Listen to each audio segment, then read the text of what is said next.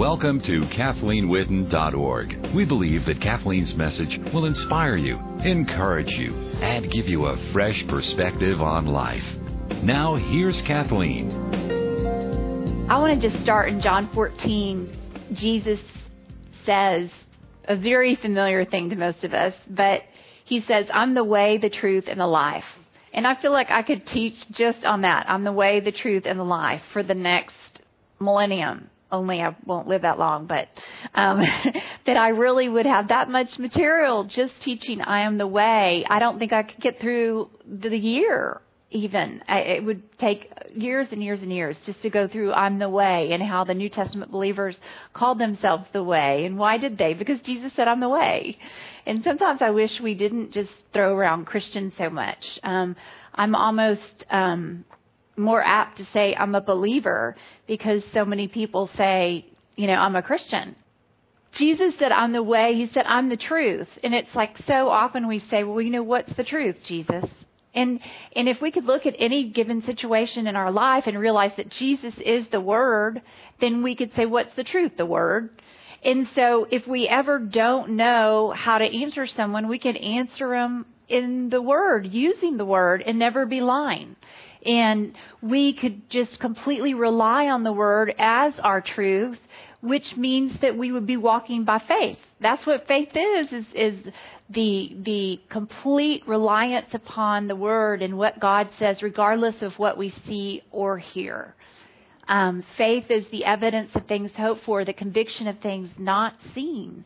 And we like to walk by sight like the rest of the world. That's what we're accustomed to. I can see this table. I can see this table. I can, you know, open up this book and I can know that it's there because I can see it and feel it.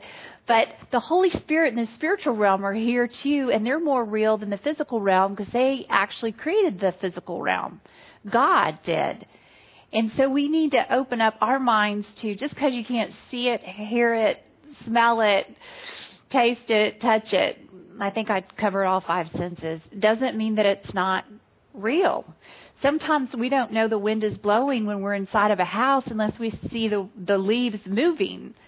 And oftentimes we don't think about the fact that we can't hear perfume. But that doesn't mean that just because someone can't smell it, that someone else doesn't realize that it's in existence. So we, we depend so much upon our senses, and Jesus just says, I'm the truth. And when we can just completely, like little children, receive that, it will bring so much peace into our life. And Jesus, in the same scripture in John 14, says, I'm the way, I'm the truth. And then he says, I'm the life. And he is our life. He's our eternal life. He created our lives on this earth, which is just a stepping stone to our lives for eternity. And he is the life. But what I want to take are his next few words and go through each one because what we're looking at is how Jesus, the Word, reveals God, the truth. How does Jesus, the Word, reveal God's truth? I'm just going to look at a little part of that um, through Jesus' own words reflecting on his own words. and I know that sounds like an oxymoron or something, but we cannot get any better than that um, in the sense that the whole Bible proves itself, not only through the Old Testament and New Testament, but Jesus being the exemplary person or persona of the Holy Spirit of the Father. And Jesus saying, I am the way, I am the truth, I am the life. And then he goes on to say in John 14, No one comes to the Father except for through me. Well, that lets us know that right there, truth is exclusive and there's a big deal going on right now in America and elsewhere, and that's where you know it's it's a, a huge inclusive thing where it's well, there's lots of roads that lead to you know heaven, and there's lots of well, then we've got to just throw out everything Jesus said and not include him as a nice prophet because he wouldn't be a nice prophet; he would be an obnoxious prophet. If he's just one of the roads and he's saying I'm the only road, then he's lying. So then he can't be a prophet anymore we just need to look at what he says and just really ask the Holy Spirit to show us in our own lives is this true, is this not? I think the Bible is such a great description of just even human nature.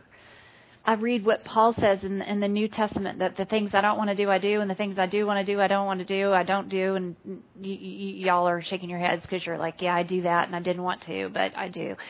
It's not only a description of human nature, but it's the answer to what do I do when I can't be perfect like God?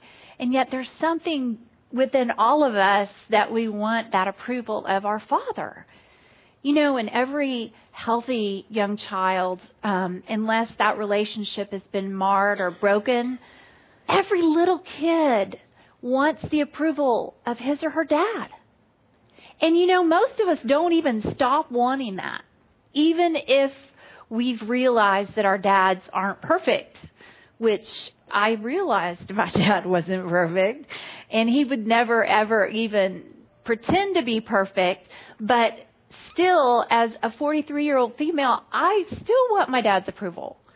How much more our Heavenly Father? There's something within all of us that looks at nature, as Romans says, and realizes there is a God, there is a Creator. And all of us also have that desire to know the truth. Now, we can bury it.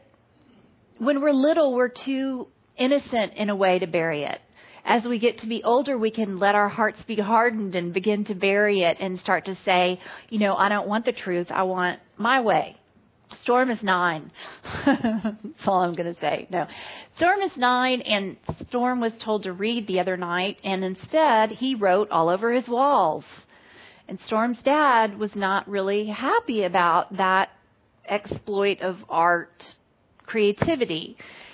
And the next day, I was talking to Storm still about more Storm things. And finally, Storm said something that was very, very profound. He said, You know, I don't understand why I can't be my own boss and you can't be your own boss and dad can be his own boss and Maddie can be her own boss and Beth can be her own boss. And I said, because you would ruin your life. And he goes, I wouldn't ruin my life. I'm really smart. I said, No, Storm, you're nine. I said, There are a lot of things you don't know. And he goes, Well, I don't know those. And I'm like, That's right.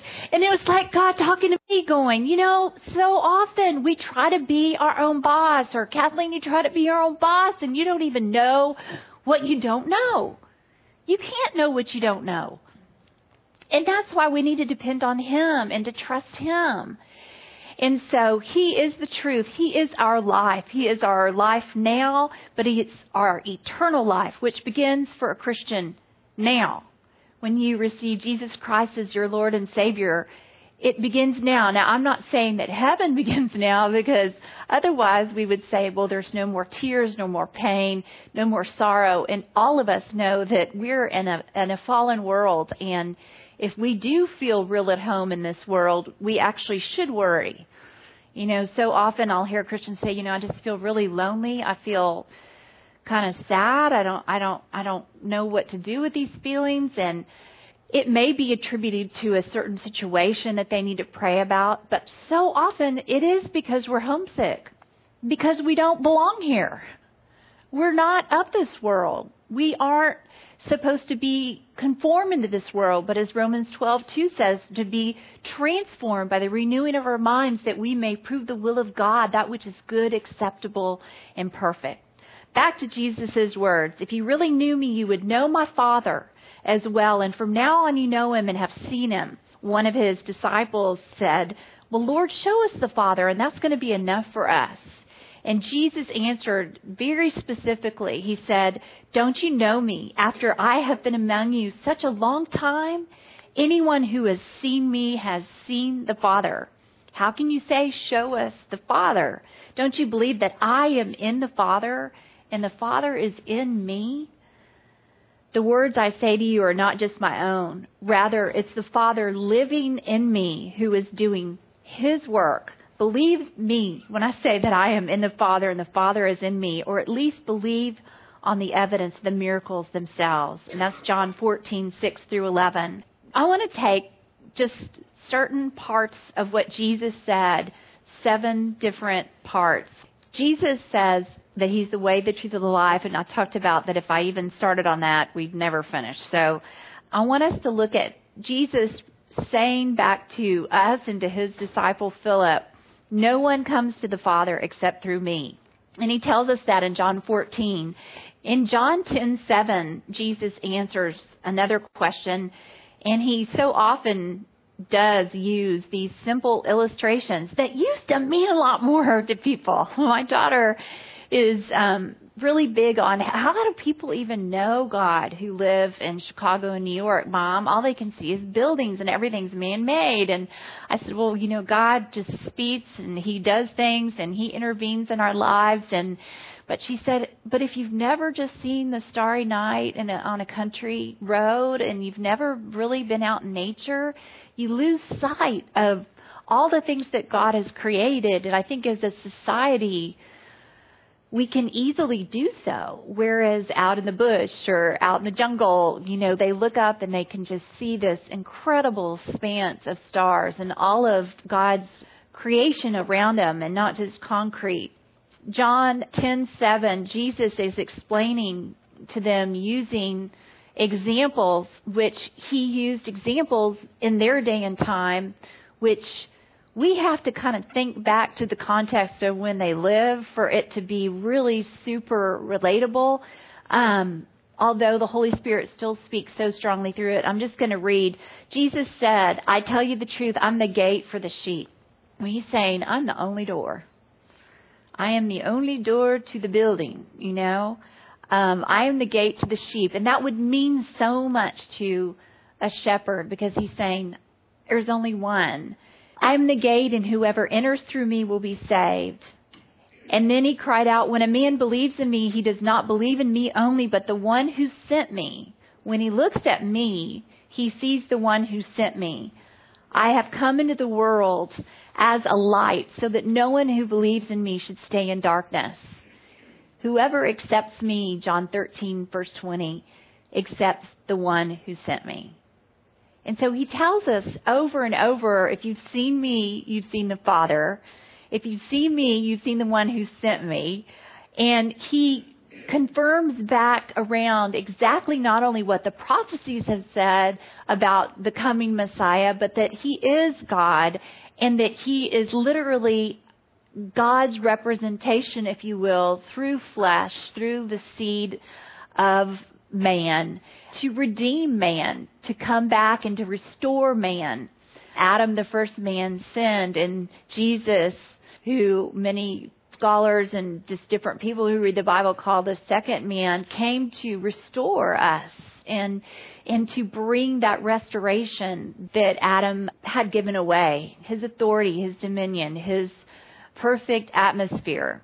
And Jesus says very specifically, if you receive me, you receive the Father. And if you receive the Father, you receive me.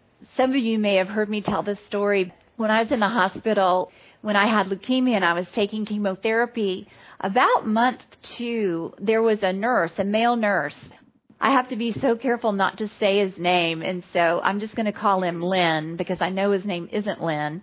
And he was so likable. I think I was about the only patient that really related to him though because most of the people on the oncology floor for the most part were of an older generation. And Lynn had tattoos all the way up both arms and he was really thin and really hyper and really helpful and he kind of came through the door just like whatever his name is on Seinfeld used to do. I mean just kind of bumbling his way through and he was so nice but I mean at first look he had you know a scruffy beard and he's really thin and he's got tattoos all over him and you know I'm sure a lot of people in perhaps a different frame of mind might have thought, I think I'll get a different nurse. But I loved him. I absolutely loved him. And he could not quit talking about his little boy. He was so proud of his little boy. He told me all about his little boy and brought pictures of him and he just couldn't say enough about his love for this little boy. And here's this earthly daddy, you know, coming in my room and just glowing, glowing with the news of this little boy and the next thing that this little boy has done or said. And, and this is, we're just talking about a little baby. I mean, a little baby boy. And Lynn one day was asking me, um, and I believe my mother was in the room as well, but he was like, you know, I want my son to know about God. And I understand the whole God thing. God made the world, God's love. I just don't get the whole Jesus thing. Like, why in the world? Mean, why do you have to go through Jesus to get to God? It's just, I don't get it. You know, it's so great when you don't think or I don't think or maybe it's better when I don't think and you do think I don't know. But for me it's like oh holy spirit let just just take over my mouth. And so I'm lying in bed you know or sitting up in bed and I'm bald and I'm talking to this guy you know who's super skinny and very hyper and he's got tattoos all over him. And I'm thinking I'm telling I'm about to tell him about Jesus. This is so crazy. I'm the one that's hooked up to blood and to chemo and to all this stuff. And but it's such a great opportunity that I'm like, well, Lord, I guess you could send me to the hospital. Not that God does bad things, but it's kind of like God said, well, while you're there, you know, could you just share the word a little bit? And I was like, well, sure, yeah, I really have anything better to do, honestly. And that is the best thing to do. So the Holy Spirit just put in my heart, you know, Lynn, if you came to my door and I said, Hey, Lynn, how's it going? Come on in, come on in. You said, Oh, just a minute, just a minute. My son, he's coming too. And I said, Oh, no, just you, not your son. I said, What would you say back to me? And he said, I'd say right there, if my son's not welcome, then I'm not welcome either. And I said, That's what God said.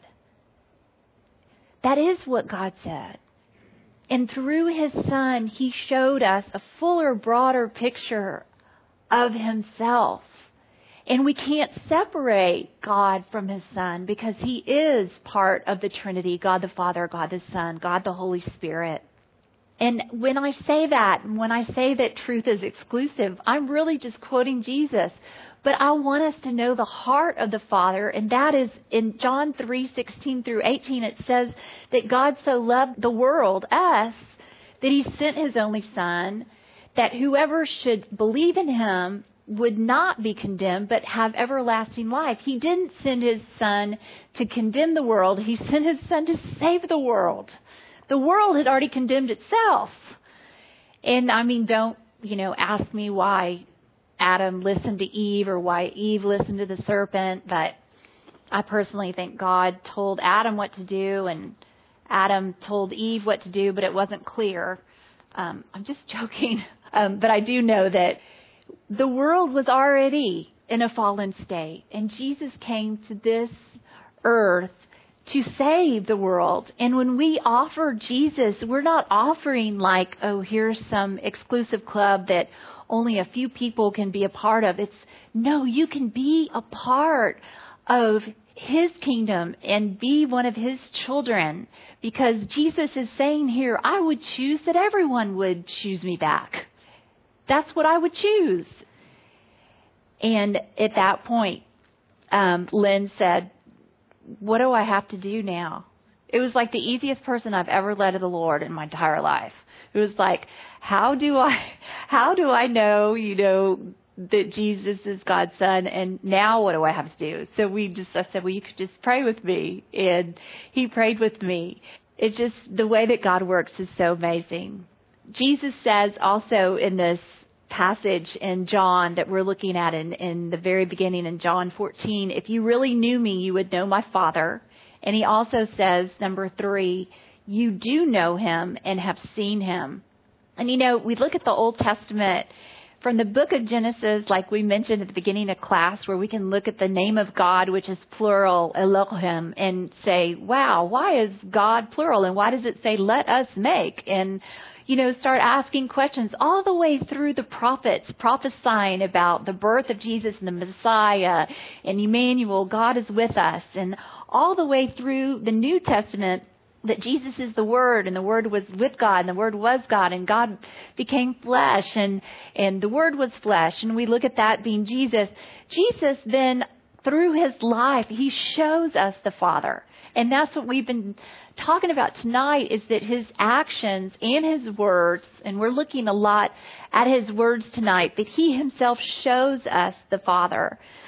Um, there are so many prophecies from the Old Testament about the Messiah that I really am tempted to get off on a tangent and start teaching that, but I know better than that. I know better than that because then we'll never finish this series. But let's just say that if you just took Isaiah 53 and looked at every part of that and looked at the fulfillment of Jesus and in that scripture and looked at, for instance, Matthew 8:17, and then I was just thinking about just the festivals that the Jews have, the Passover, and how um, they celebrated in the Old Testament the Passover, and they had to offer up the perfect Lamb of God um, the perfect lamb as a sacrifice to God, and how Jesus was the perfect lamb, unstained, and how that's fulfilled. Um, we could just go on and on and on and on and on, but He, Jesus, is seen in the Old Testament. And so, if you really knew God through the scriptures in the Old Testament, Jesus himself says, Well, then you'll recognize me. And he says to a lot of the religious people, you don't know me, you don't recognize me because you don't recognize my father because you don't really know my father. You give a lot of lip service to him, but you don't really know him. I was just thinking of kind of daydreaming about an example of this, and I had listened to a story on the news several months ago, and it was about a young girl who grew up with an older sister and loved her older sister very, very much. And when the young girl became an adult, she found out that her older sister wasn't her older sister. Her older sister was her mother. So if someone said, Do you know your mother? She wouldn't say, No, I don't have any idea. I know. She would say, Well, I thought, you know, that she was my older sister, but really she's my mother. And back then, in the in the time that Jesus was demonstrating who the Father was, he was saying, Look, you've known me all this time. It's just the name. I'm coming as the Messiah. But I've been God in the law and the Old Testaments. I've been the Word of God through the prophets. It, I've been all that you've seen and heard and studied. And if it's become part of you and part of your heart and part of the truth of your life, then you will recognize me. It's the same way with us when we start recognizing Jesus as God and start seeing God and Jesus and the Word and everything, it gets so exciting. Okay, number four, I have been among you such a long time. I think that goes back to what I was just saying, is that God was there from the beginning. So was Jesus there from the beginning. He was there. The Word created the world. The Word became flesh. The Word became a baby. The Word Jesus became a baby to be manifest unto us, for us to see Him. But just because we didn't see Him didn't mean that He didn't exist before. He did exist, but He came so we could relate to Him. Because He knows we have those five senses what I can see, what I can taste, what I can touch, what I can smell. And he knows that we're not all prophets. And, and most of us aren't all that super, super, super spiritual. That's why I love the Word and I love the teachings of Jesus is because they are simple.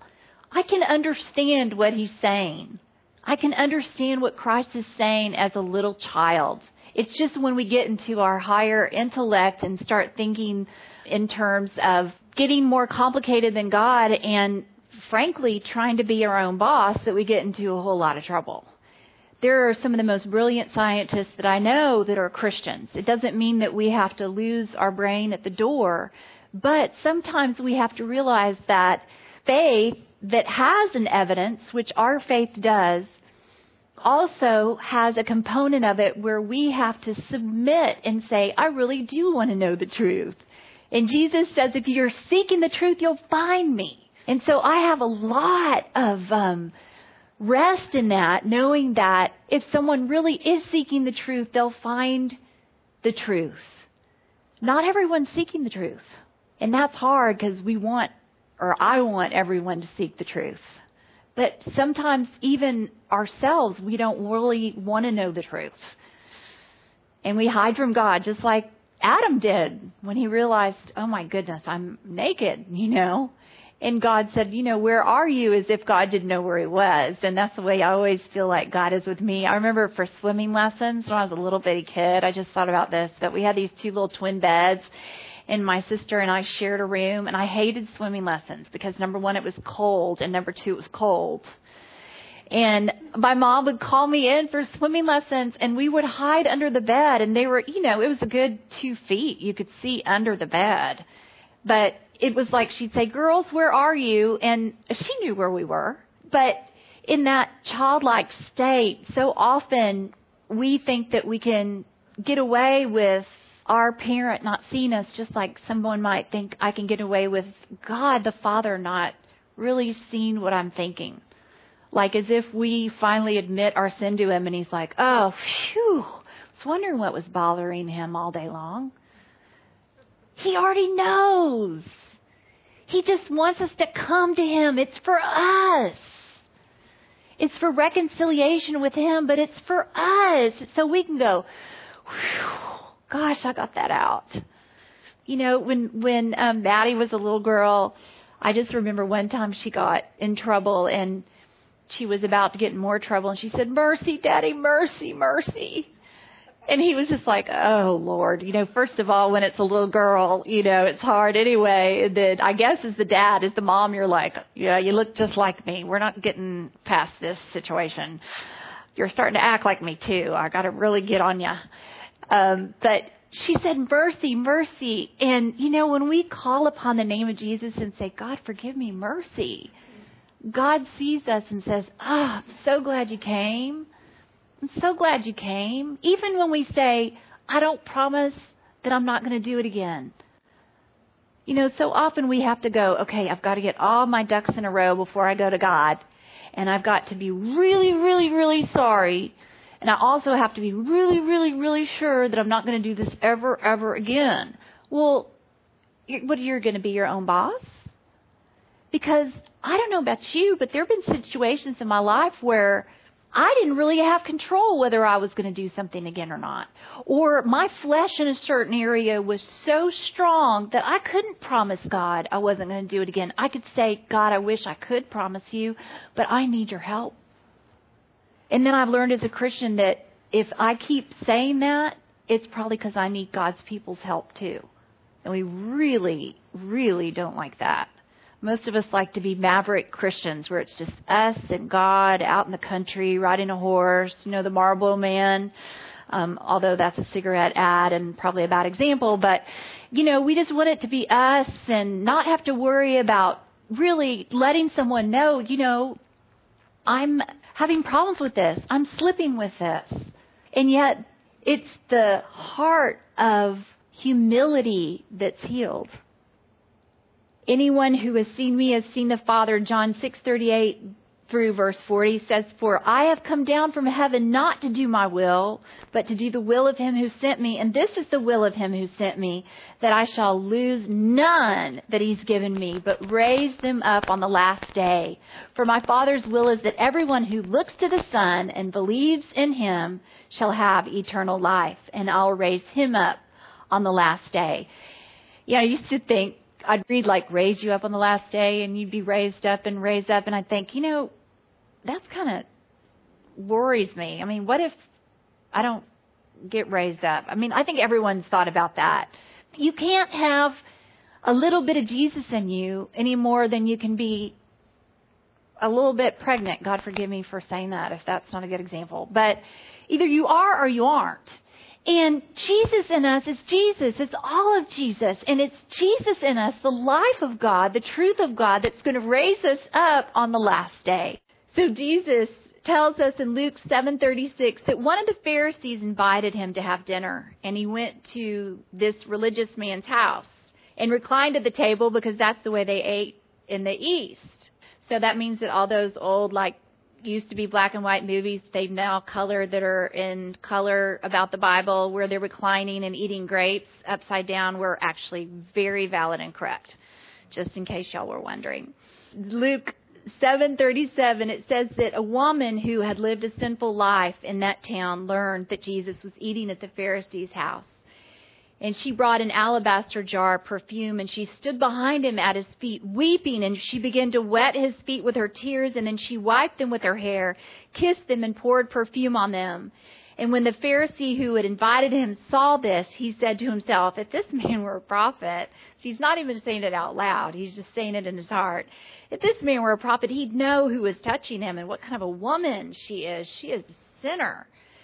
And Jesus answered him. The man's name happened to be Simon. And he said, Simon, I have something to tell you. Tell me, teacher, he said. Two men owed money to a certain moneylender, and one owed him 500 denarii and the other 50, and neither of them had the money to pay him back. So he canceled the debts of both. Which one will love him more? And Simon replied, Well, I guess the one who has the bigger debt canceled. You've judged correctly, Jesus said. And then he turned towards the woman and said to Simon, Do you see this woman? I came into your house and you didn't give me any water for my feet. But she wet my feet with her tears and wiped them with her hair. You did not give me a kiss, but this woman, for the time that I've entered, has not stopped kissing my feet. You didn't put oil on my head, but she has poured perfume on my feet. And if you go back and read the history about the woman with the alabaster jar, it's a year's salary worth of perfume. It's so precious. It's like she just poured out everything she could to him. Therefore, I tell you, her many sins have been forgiven, for she loved much. But he who has been forgiven little loves little. Sometimes we do wonder, you know, why does it seem like some people just love God so much? Is it because they're saintly or is it because they're aware of the fact that He's forgiven? He's forgiven us. Sometimes the less pride we have, the more able we are to love God. And the more able we are to love God, the more able we are to love others. So often it's it's those of us who don't make mistakes and really live a quote unquote good life that we sort of forget we need God, that we're not our own boss, and that we are no better than anyone else, that Jesus is sufficient for all. But Jesus is reminding us as God is showing us those who I've forgiven greatly, love me greatly. And do we act that out in our own lives? You know, I didn't plan on, well, I never plan on saying about at least half of what I say. The other night it was about 99%, but tonight I didn't plan on at least half. And one of the things that I didn't plan on was saying, you know, if we're to be like Jesus, the Father's living in me, who's doing his work, who sent me, commanded me to say what I'm to say and to do what I'm to do. So whatever I say is just, the Father has told me to say. That's Jesus, that's God's work. Well, if we're to be imitating Jesus, then wouldn't we be imitating God as well? And wouldn't we be reaching out to even the greatest of sinners, realizing that that one is going to know the love of God because they don't deserve it? How many people in our lives really kind of feel entitled to love, or at least a smile or a handshake or whatever? I mean, you can go to a party or a gathering and and look at the people that seem to be secure and expectant that people want to talk to them and expectant that people like them. What about the people that are unlovable or unlikable or untouchable? Those are the people that we could continue to reach out with, just like God and, and with His love. And those are the people that who really get it because they know it's not me. And you know, I'm standing here to tonight in front of you as someone who really gets it. It's not me. It's not about me. It's not about good or you're so good or forget it. The only thing I can tell you that I have is the Word, the Word of God, which has saved my life, which has given me eternal life, which gives me hope, which gives me energy, which gives me joy in the midst of crazy circumstances sometimes my pain doctor said, You've been in pain since you were 10 years old, you know, spinal nerve pain. And as most of you know, or some of you know, I'm completely fused except for my neck. And then now the orthopedic surgeon's talking about fusing it. And I'm like, no, thank you. But he just said, well, just see how long you can stand the pain. And one of the things that the doctors have commented on the most is, why are you not depressed? And I guess I could say I don't know, but that's not true. I have to say it's the Word of God. I've got way too much life in me to be depressed. I mean, God says if He's for me, who can be against me? God says He's going to work all these things for good to those that love Him and are called according to His purpose. God says His mercies are new every morning. God says He forgives my, all my sins and heals all my re- diseases and redeems my life from the pit and crowns me with loving kindness and compassion and restores my youth like the eagle. God says that I'll live forever, that He'll raise me up in the last day because I have His Son Jesus Christ. Everything I see in this world is temporary, including pain. And am I expecting for myself to have pain for the rest of my life? No way. I'll always expect the best from my Heavenly Father.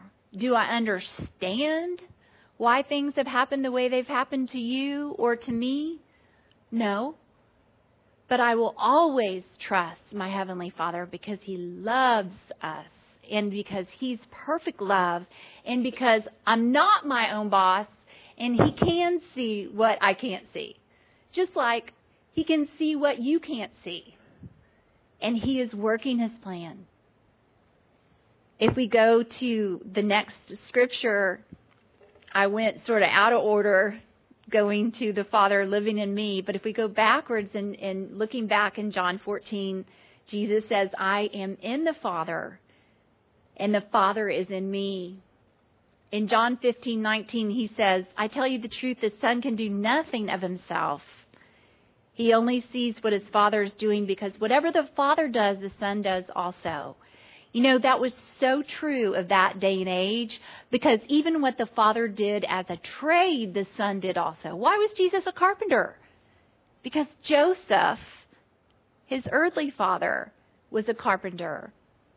You did what you saw your father doing. You learned what your father taught you. And Jesus came and told us, you know, you see me, you see the Father. I think it's so interesting that that word bar means son. And we have friends and friends of children and different people who we know have had bar mitzvahs. And that word bar means son. The word bat means daughter, so you can have a bar mitzvah or a bat mitzvah. But it's usually when that child is turning for a girl 12, for a boy 13, and they are pronouncing this child is now on their own. They are now an adult making their own spiritual decisions, making their own spiritual commitment. And that word mitzvah is the word commandment. And what you're saying is this is a child of the commandment a bat mitzvah. This is a son of the commandment. This is a daughter of the commandment, a bat mitzvah for a girl and a bar mitzvah for a boy. Son of the commandment. And how much more should we be sons and daughters of the word of Jesus? And they're not supposed to know us, the world, because of our own proclamations. I mean, I think it's really sad if someone says, "Did you know so and so is a Christian?" and somebody else says, "No, not no, not. Are you serious? They are really, really." I mean, no one wants that said about them. I don't want anyone to go, "But Kathleen's a Christian, really?" Oh my gosh, are, no, are you sure, really?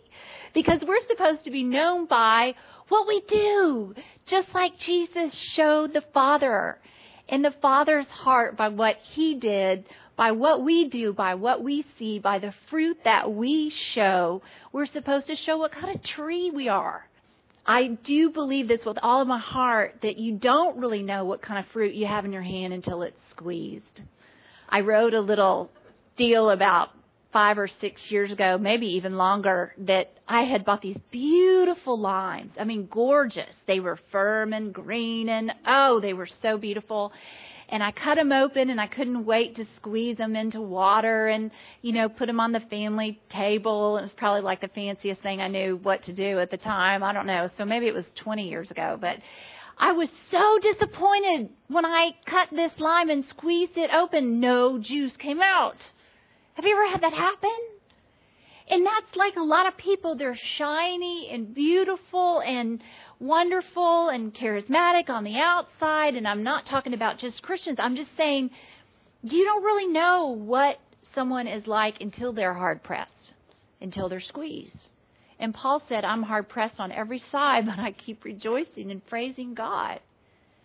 And he said, He's provided the grace for me. His grace is sufficient for me. And God has provided everything that you need for today. Not tomorrow, not 10 years from now, today, now. And He's provided His Word and He's provided His love. And I can just tell you the truth with all of my heart that if you want healing and you want wholeness and you want to know Jesus, you've got to say, I'm not my own boss. And you've also got to sometimes say, I need help.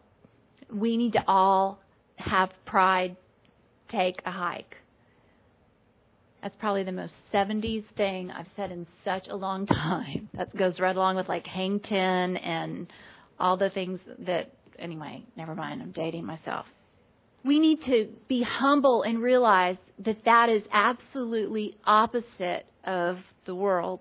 The world wants to associate with those who are powerful. The world wants to be thought as powerful. The world wants to be the most intellectual. The world wants to win. The world wants to come first. And with God, everything's backwards. The first will be last. The last will be first. You know, associate with the children. Jesus loved the lowly, and He loves you. And whoever's been forgiven much tonight probably knows that the most. Let's bow our heads. Heavenly Father, I thank you for your word. I thank you for your son. I thank you that Jesus came as a baby and grew up as a man to show us you so that we could relate to him with all of our senses, so that we could relate to him. But God, I know that you want us now to relate to you spirit to spirit.